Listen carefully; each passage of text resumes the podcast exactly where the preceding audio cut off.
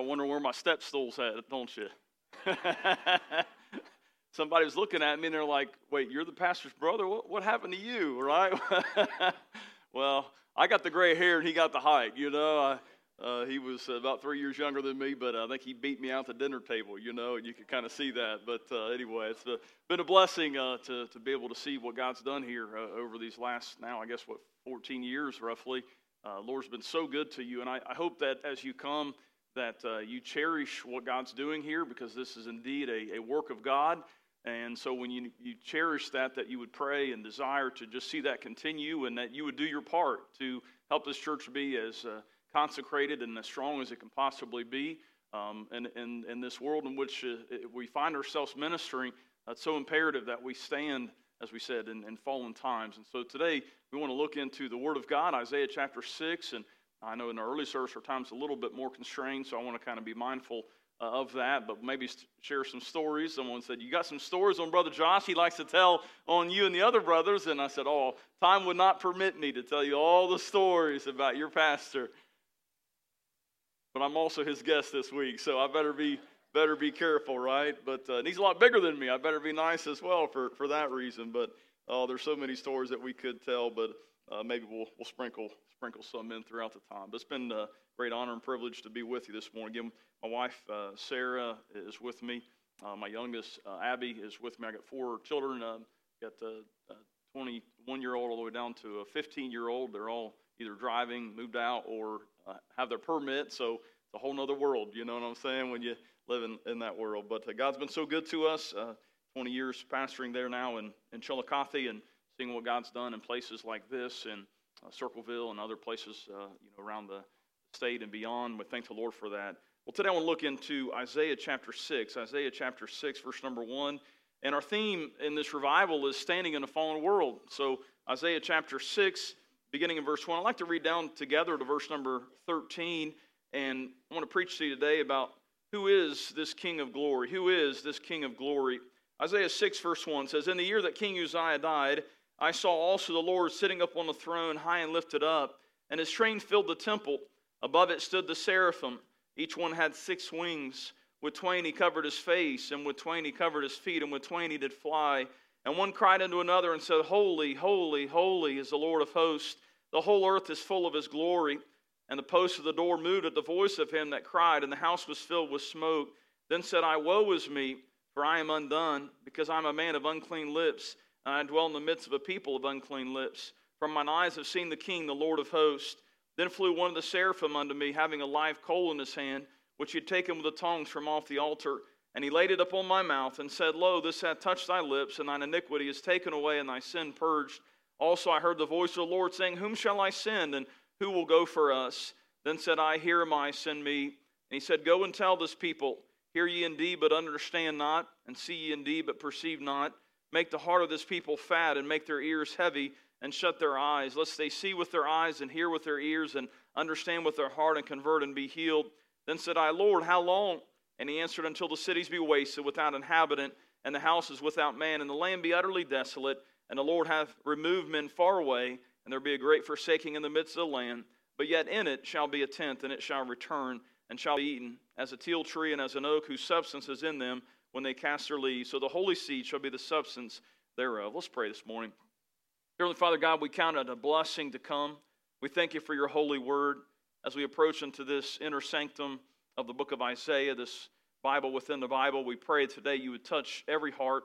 Help us, God, to see you for who you are on the throne as the King of glory, high and lifted up. God, may we rise above the fray. May we realize that the things in this world are not where we need to concern ourselves uh, with allowing it to confuse us and create uh, discord and confusion and chaos within our minds. I pray today you just help us to see you in all your glory and to be able to be set at peace with whatever may come our way. In Jesus' name, amen. May be seated today. Well, we live in a fallen world. Would you say amen?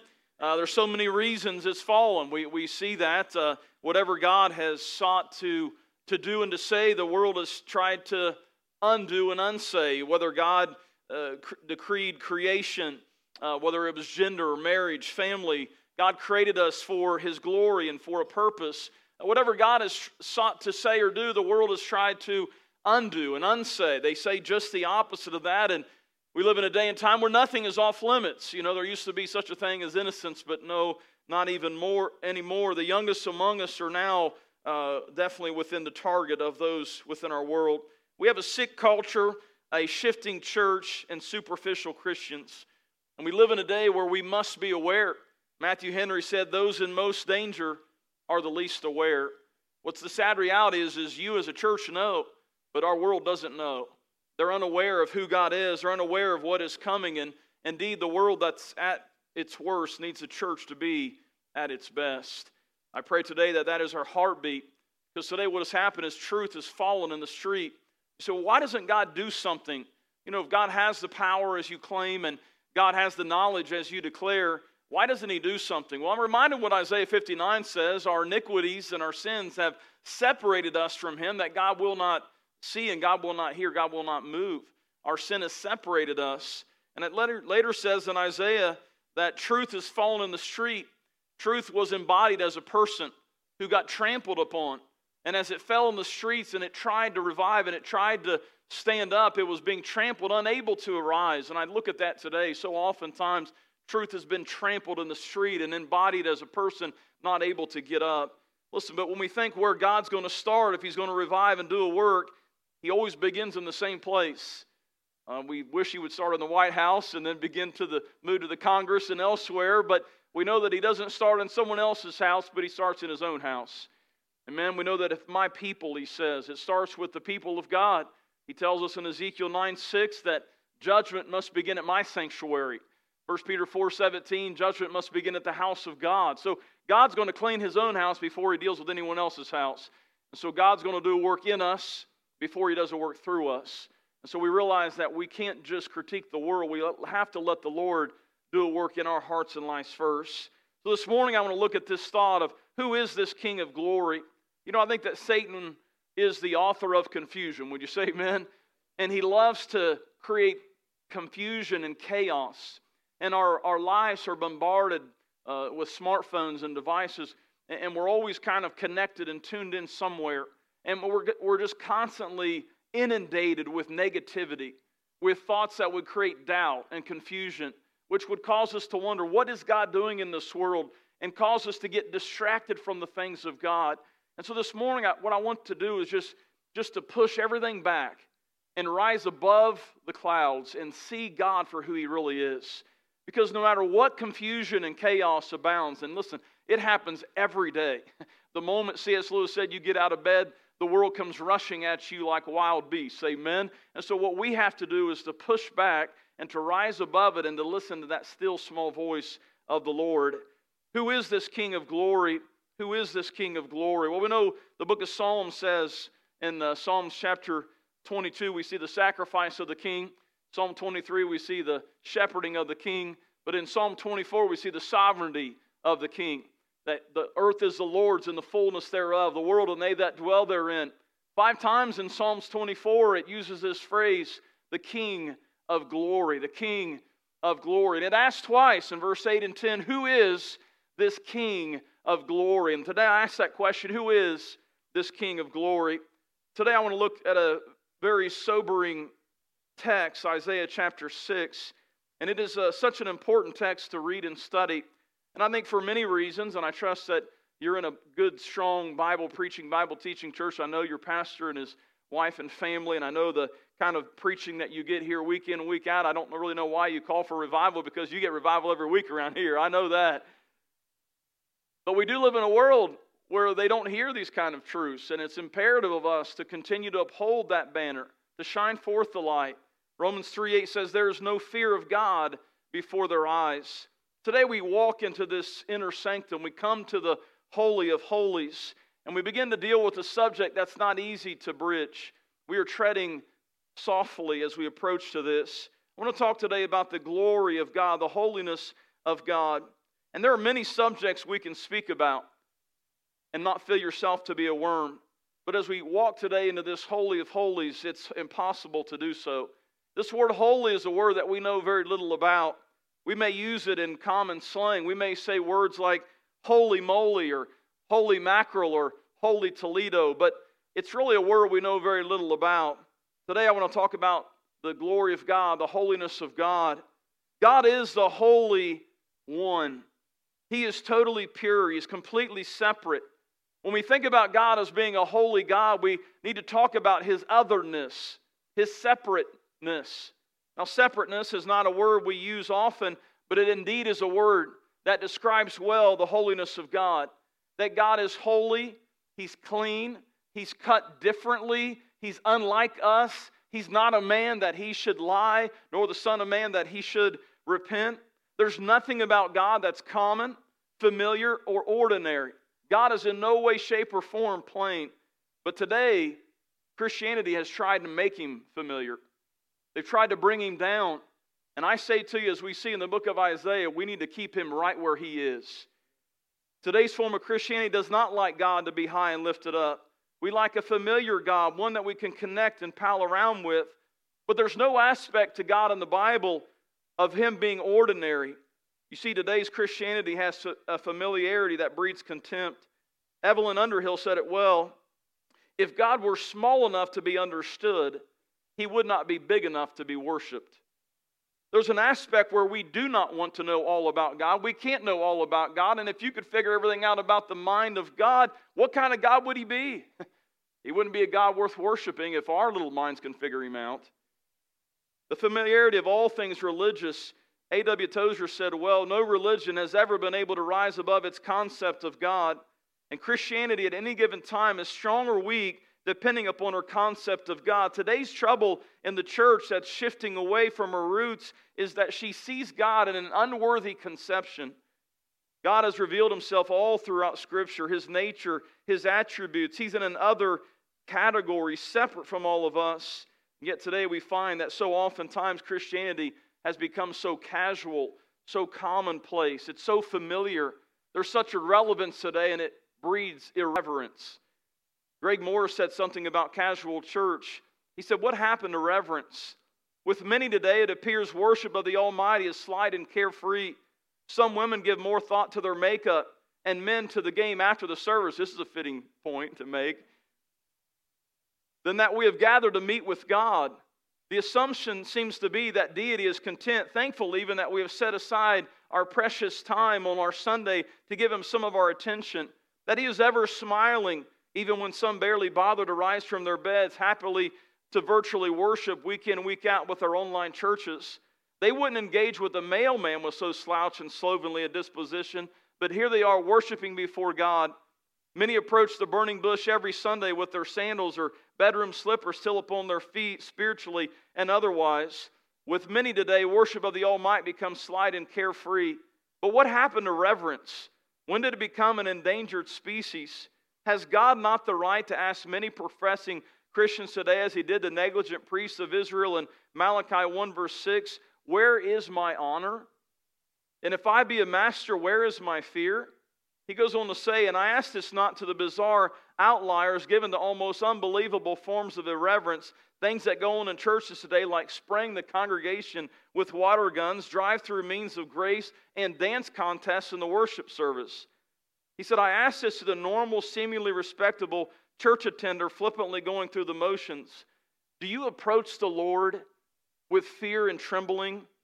And I ask this of myself. Do I consciously worship every Sunday before the holy God, the untamable lion of Judah? Did I ask you, what do we know of God? We have such a microscopic, fractional view of who He really is. This reminds me a few years ago of something I saw on television. It was a uh, it was a product they were trying to sell on a, a show called Shark Tank, and these entrepreneurs were trying to create this business, and their product was a skinny mirror. Skinny mirror. So, what's a skinny mirror? Well, you could kind of figure it out. Uh, you could look into the mirror, and regardless of how big you were or how thick you were, when you looked in that mirror, you were skinny. And so I sat there and I thought in my mind, who in the world would buy this? Like, I don't want to know what I don't look like. I want to know, unfortunately, what I do look like so I can address the issue. And it, to me, shows a warped view of reality. You may not be thin, but when you look in that mirror, it makes you thin. And I think we look at God and we have twisted him. We've used grown up Play Doh to make God into the kind of God we want him to be. one that forms and fits to our lifestyles. He's the God that we make him. But my friend, this is the apostasy of our day. If someone asks the question, What is God like? Who is God? How important this question is because we will never rise above our concept of God. Who we believe God is will define who we will become. I ask you today, what do you think of God? Tell me your view of God, and I'll tell you how you're choosing to live your life. Your view of God is directly connected to everything about you your plans, desires, purposes, and pursuits. If you have a high and lofty view of God, then your worship will be noble and elevated. If you have a nominal view of God, your worship is going to be light and trivial. Reminded what Exodus 15:11 says, "Who is like unto thee, O Lord, among the gods? Who is like thee, glorious in holiness, fearful in praises, doing wonders?" Well, as we look at Isaiah 6 this morning, we see that Isaiah is a prophet of God, called to Judah. He was a prophet sent to the southern kingdom, lived about seven centuries before Christ. Isaiah 1 says that he ministered under the reigns of Uzziah, Jotham, Ahaz, and Hezekiah. He was a prophet calling the people who were straying back to the Lord to obey his word. We see in Isaiah 1 that the people of God, as his children, had drifted away. They were servants that were not serving the master, that they were sinful and filled with all sorts of iniquity. He had just given in Isaiah 5 this parable, the parable of the vineyard, that God had created this vineyard and he'd hedged it and he'd taken all the stones out of it and he built and uh, laid this, uh, this great vineyard. And as it should have brought forth plentiful fruit and grapes, it brought forth wild, fruitless grapes. And he gave a sixfold woe in chapter 5 that you're familiar with. But as we come to Isaiah chapter 6, we find now that Isaiah is beginning to show another aspect. He begins to see something. He has this great vision of God. And we look at Isaiah 6, and your mind immediately probably runs to Isaiah 6 8 you know, who will I send and who will go for us? Then said I, Here am I, send me. But let me remind you something. Before we ever get practical, we first need to get theological. Before we're ever going to go or stay, we first need to gaze at the glory of God. Isaiah 6, verse 1 says this Notice, in the year that King Uzziah died, I also saw the Lord sitting up on the throne high and lifted up, and his train filled the temple. Well, who was King Uzziah? For the most part, he was a godly king. He's also known as Azariah. Second, Chronicles 26 says that throughout his reign, he sought the Lord. The Lord made him to prosper. And we find that God blessed him, blessed Judah. They had defeated the Philistines and other enemies. They had advanced the people of God. That he was someone who was cunning, a man of innovation, intelligence. He was a great administrator. He became king at 16 years of age. He had reigned for 52 years. His name was spread abroad and much set by. And he became strong, but unfortunately became strong in his own ability. And he attempted to do something he was not allowed to do. He went into the temple, he went in to make an offering of incense, something that only the temple priests were permitted to do. And God judged him. He struck him with leprosy, and it rose up in his forehead, and they thrust him out. This man who had a great reign, crashed and burned at the finish line. Can I say to you, my friend, it's not just how you start, you have to finish well. His headstone would have read this He is a leper. They didn't remember all the things that he had done, they just remember how he finished. You see, you may have started well, you have to finish well. He was finishing his life as an outcast. And so, what is the significance here? Can you imagine having, for most of his reign, a good and godly king. And we're not talking about a four year interval, we're talking about 52 years. For most of the people in Judah, this was the only king they ever knew. Some of them may have been born under his reign and lived out throughout their adult years under his reign. And he led the people in a prosperity. They had fortified Judah. They, they had marched. This was the golden era, uh, uh much of what happened in Judah. But then all of a sudden we find that he drifts from God. God strikes him He's separated out, and the people begin to stray from God. And now the king has died under the judgment of God, and the people are left floundering, looking around as sheep without a shepherd. What will they do? And it's in times like that, and I believe we can relate today, where we have a void of leadership, where we find ourselves in similar circumstances. where there seems to be a lack of leadership, a lack of authority. His reign had now been marked by being an outcast judge, one who was judged of God. God has removed him to show his people, Judah, that their confidence was misplaced, that they should not trust in their king, but their trust should be in the Lord. Psalm 78 says, When he slew them, then they sought him. Proverbs 3 says, For the Lord shall be thy confidence. Remember, dear friend, today that we must trust not in the White House or any other leadership in our land. We must not trust in what some great business person or deliverer can bring. We must not trust in other things. The Lord is our confidence, the Lord is our trust. We find ourselves in uncertain times, just like Isaiah found himself in. And to look to the spiritual scene by and large, it's not a much better place to look. So much of the church scene today is alarming. So we find today our confidence is found in this King of glory. Who is this King of glory? Let's walk through these verses together and pull some great truths out this morning.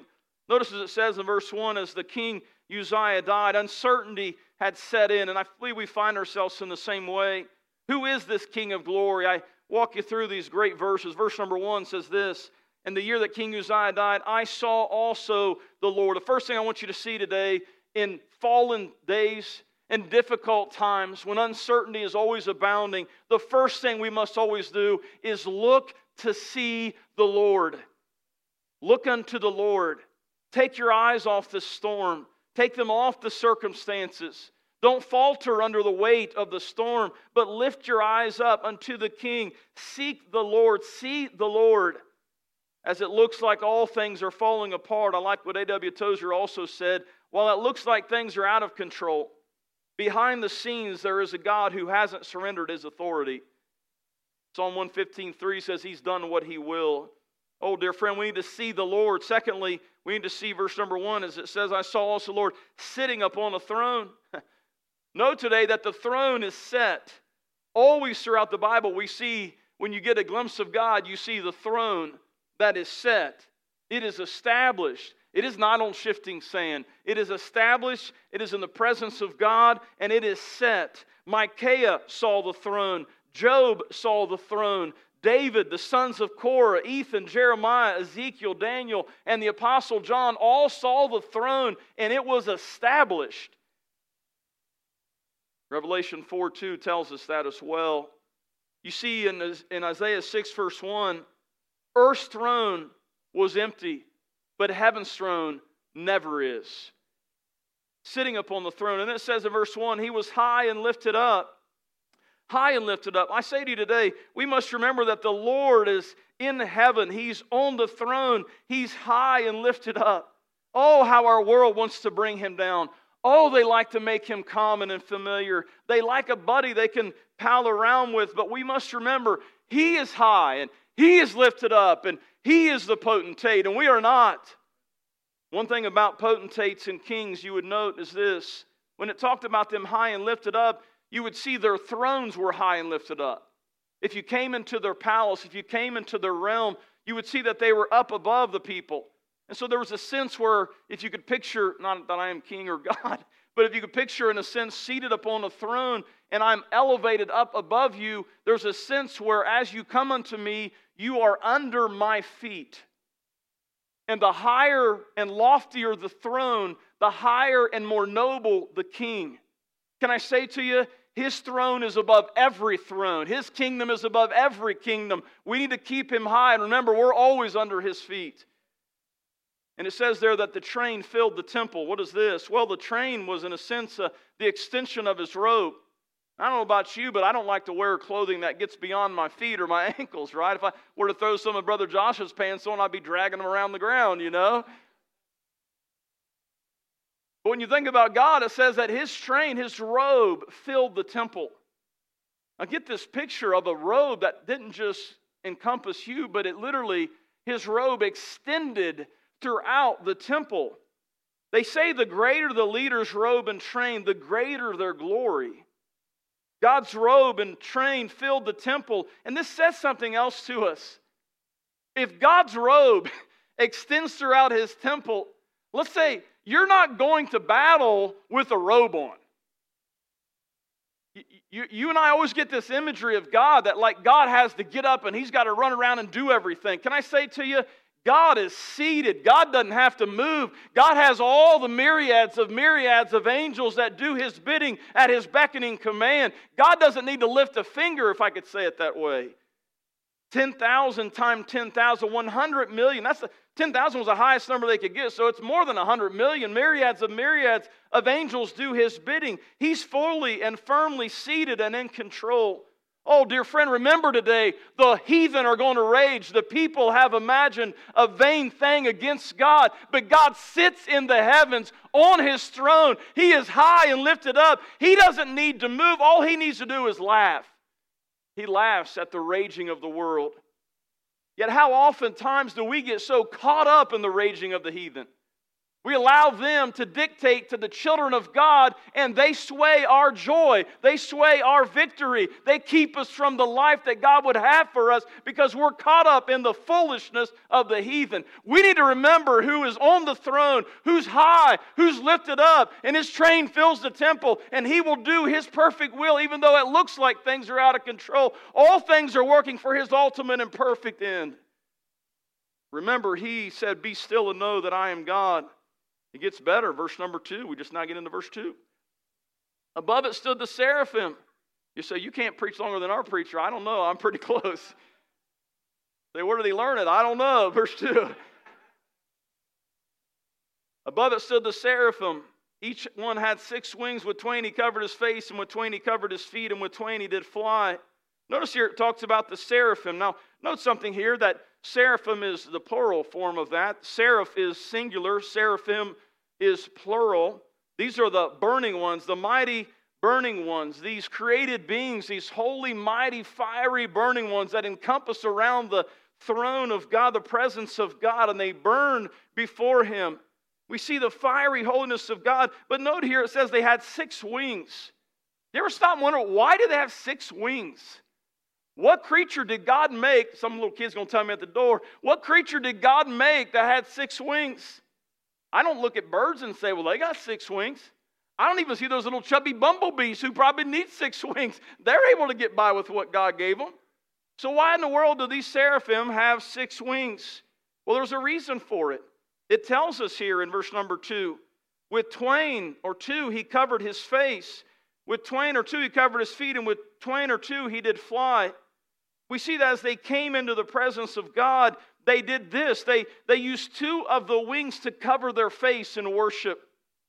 They used two of the feet, the wings to cover their feet in modesty. They used two of the wings to fly in obedience. These holy, fiery, mighty burning ones in the presence of God, when they approached unto him, when they viewed him, they covered over their face. They saw God and they worshiped him. They covered their face because they were in the presence of the Holy One, the King of glory. And then to be modest, they covered their feet. No amount of indecency was going to come before the King of glory. And then they finally used two wings to be in obedience to him. There was no strutting in to the presence of God flippantly. They came before him with reverence and awe and fear. Four wings used for humility, reverence, and worship. Only two were used for going and doing. Oh, dear friend, when we approach unto God, we find just like they that we will burn for the Lord. It says there that the, essentially the closest ones to him were called the mighty fiery burning ones. Let me say to you He is a consuming fire. And the closer you get to God, the more you'll burn for God. And there's sometimes in our lives when we look at it and we wonder why things don't afflict us or things don't bother us. The love of iniquity will cause many to grow cold. Uh, sin will come and we will be distant from God and we'll not burn anymore.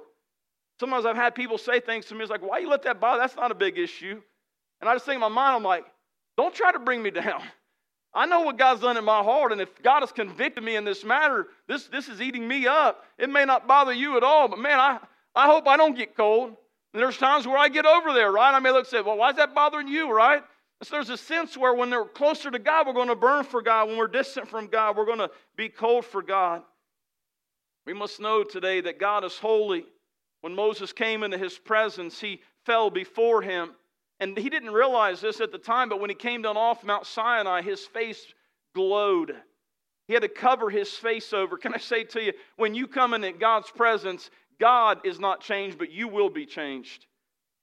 We must know today that God is not our buddy, He's not our longtime friend. He's holy. His goodness exceeds our understanding. His severity is difficult to read about. Every encounter with God was always such that mankind went flat before God. Moses fell before God. Joshua fell before God. Ezekiel fell before God. We see Saul fell blinded before God. This is the holy God that is. Do we treat him this way? You ever stop thinking about what it's going to be like in the end of time? You get to the back of Revelation. You find in Revelation 20, verse 11, it says, I saw a great white throne, and him that sat on it, from whose face the earth and the heaven fled away, and there was found no place for them. How powerful, how glorious, how mighty is this King of glory that all the heavens and all the earth are going to flee at his presence. What are you facing today? If you fear God, you need not fear anything else. He's awesome and He's awful. Do we burn like the seraphim? Do we cover our face before Him? Do we cover our feet? Do we cry out for His holiness, His separateness? Do we move at His beckoning command? Are we quick and fleet and ready to take His whispers and quickly go and do as He beckons us to do? Verse 3 one cried unto another and said, Holy, holy, holy is the Lord of hosts. The whole earth is full of his glory. Notice here we find this glorious God, this King of glory. It, thricefold says these words, Holy, holy, holy. Notice first what it doesn't say. You see, if today's Christianity could write this, they would say something different.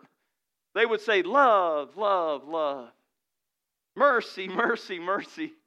Grace, grace, grace. But the hymn of heaven is not about the love of God or the grace of God or the mercy of God. The hymn of heaven is about the holiness of God.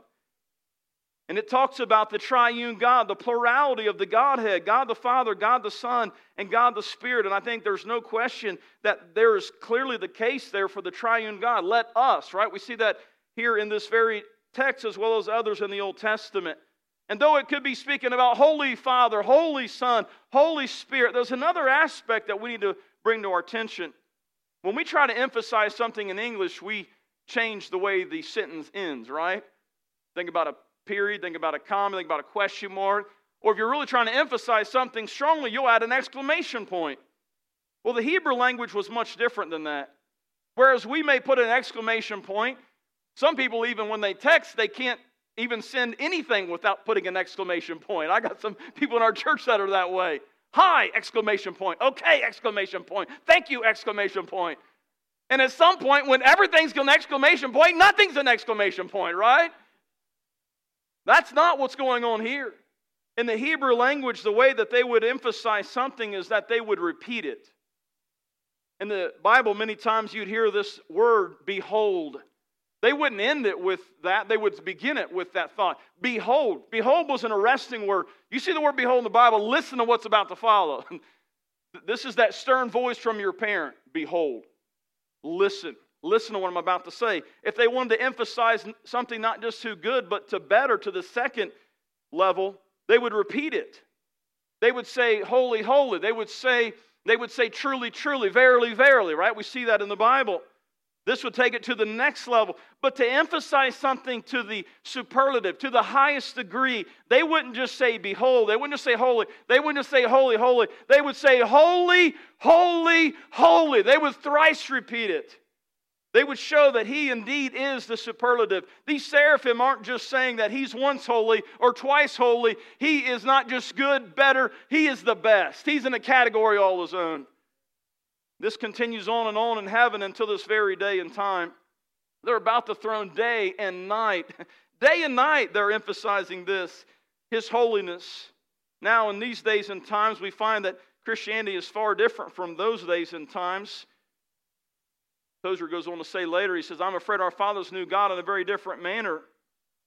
James Ussher, the 17th century Irish archbishop, used to go out to the riverbank, kneel down by a log, and repent of his sins all Saturday afternoon, though there probably wasn't a holier man in all the region. He felt how unutterably vile he was. He couldn't stand the dingy gray, which was the whitest thing he had ever set over against the unapproachable shining whiteness that was God. And to this very presence of God we come. And I ask you today the very obvious question for all of us this morning, whether you're a believer or an unbeliever.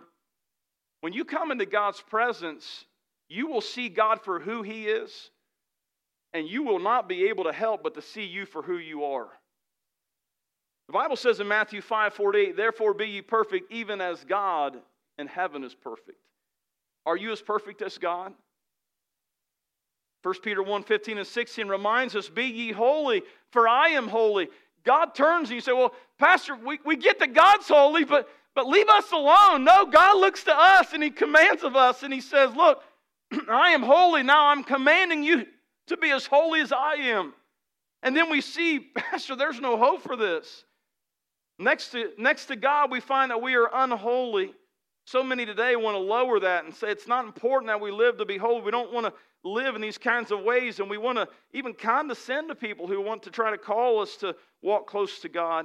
But then it continues on in verse number four, and it says, The post of the door moved at the voice of him that cried, and the house was filled with smoke. The cry of the seraphim echoed back and forth. There was a calling out and an echo back and forth, and the foundations and threshold of heaven shook.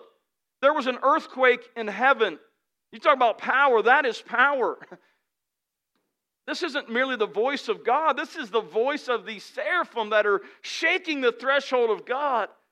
We must tread lightly when we come into this holy of holies. Now, what should our response be in verse number five? Notice the confession of Isaiah. Then said I, Woe is me, for I am undone.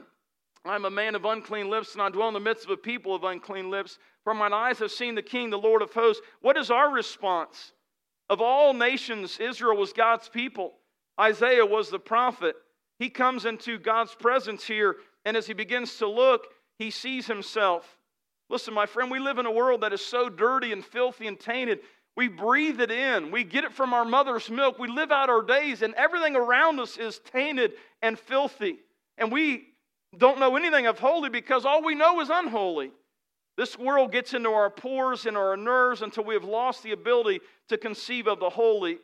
As Isaiah captures the glimpse of the glory and holiness of God, how would he respond? Would Isaiah jump and bear hug God here? Would he dance before him? Would he argue and question with God? Would he then pull out his list of whys and seize the mic and seize the moment? Oh, no, that's not at all how he responds.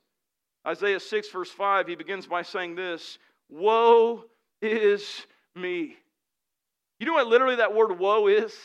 It's an onomatopoeic word, isn't it? It's a word that has a feeling behind it. it you know what literally would sound like if I could say it the best of my ability?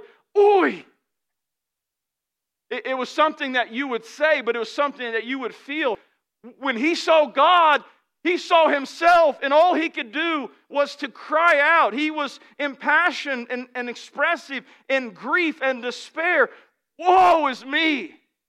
I, literally, this means I am dead. when I stand before God as a sinful man, I am dead. I am coming apart. I am ruined.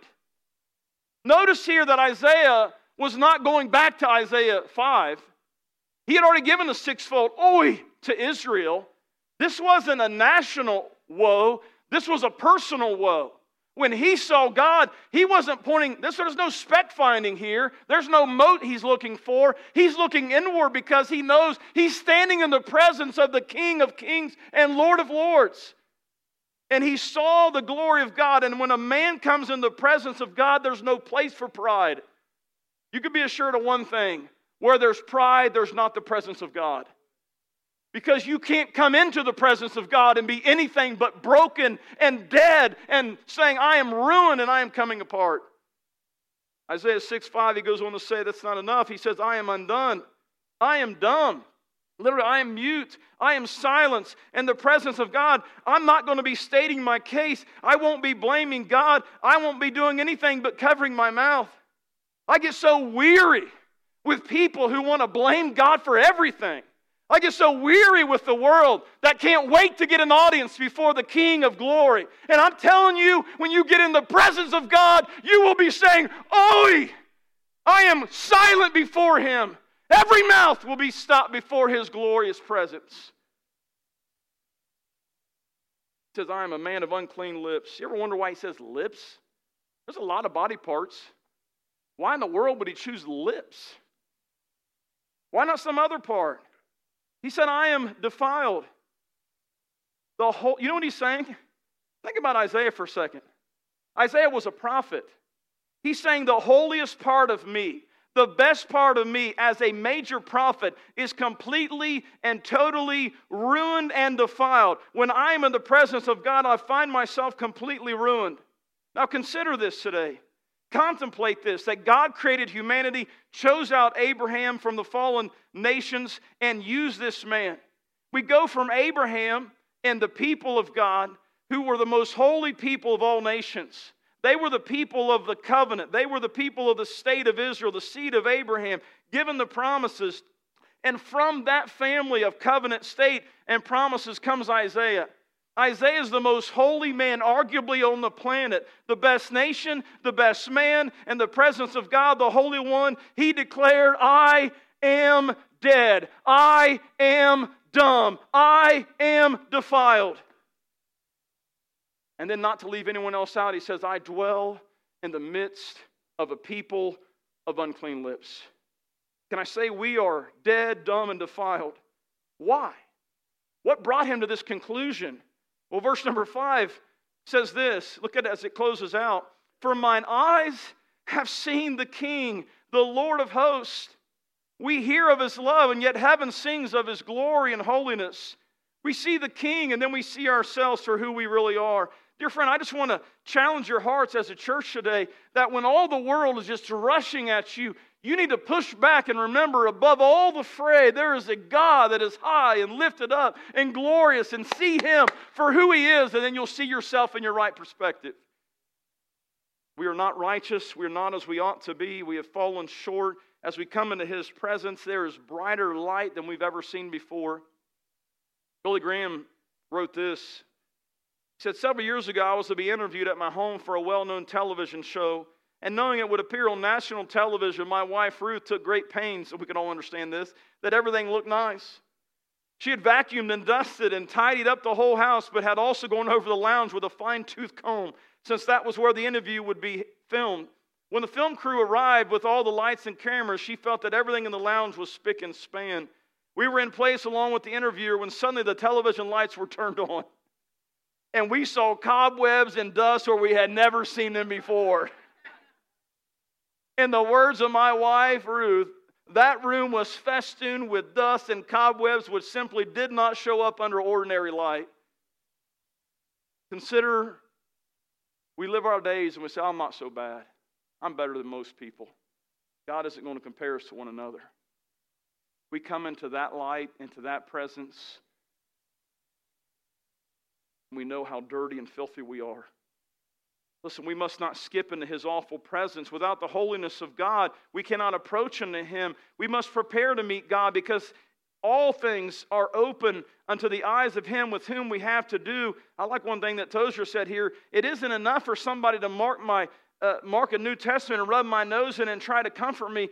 All the time today, we live in a day where churches are trying to accommodate the sinner, make them feel good about themselves. And I'm here to say there is no conversion if people don't know that they're sinners and they need to repent. I don't need the comfort of God. I, don't need to be told how good I am. There's nothing good in me. He said, I don't want to be comforted. I want to know what it will be like in that hour when I leave my wife, children, family, and all my good friends. There's not one of them that can help me in that awful hour when I appear before the ineffable and the uncreated beam impinges on my naked spirit. And I ask you this morning, are you ready for that day? You know, it's so easy to deceive and mislead one another. But are we ready to stand before the one that when all the lights of God's holiness shine into us and every aspect of us is open and exposed, and we know we are guilty and sinful and filthy, and all we can say in that day is, Oi! But it'll be too late. You see, we need what he offers here. Notice in these last few verses, we have, of course, the confession of Isaiah, but then we have Verse number six and seven. consecration that takes place. There's a sacrifice, verse 6 and 7. The, the seraphim come, take a live coal off the altar, and he laid it upon my mouth. In verse 7, he says, I touch thy lips and thy iniquity is taken away, thy sin is purged.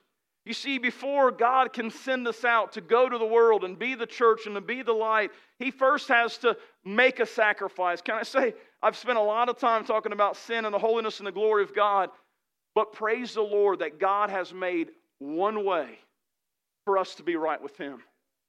There is a sacrifice. Jesus Christ, the righteous one, the only righteous one, the way, the truth, and the life.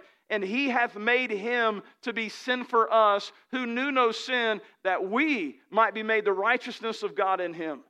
And God will save you. God will forgive you if you don't know Christ today. If you'll come and repent and call upon the Lord, God has made the sacrifice. Will you look? Will you trust?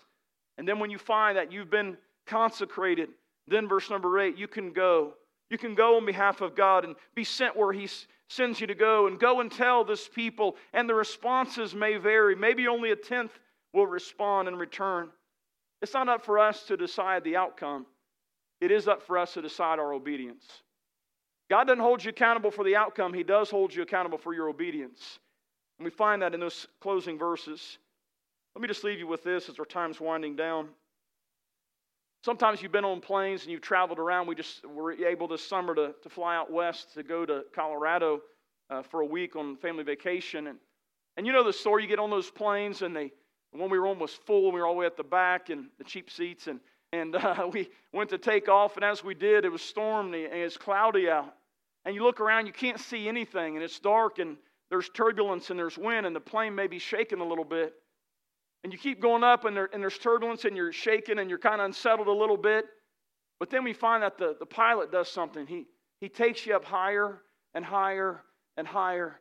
And then you know that moment where you break out of the clouds and you look around, and it's the most calm, serene setting ever. The sun is shining, and there's nothing in the skies, and all the storm clouds and all the raging of the world is below you. And you sit in that moment, and you thought, this is peace. Can I say to you, when you read this text, let it be a reminder that you need to rise above the fray of this world and remember that whatever the world does and all the raging, the Lord is the King of glory who is seated firmly on his throne, and he is not shaken by anything that this world throws at him. He who fears God has nothing else to fear. Would you stand with me today?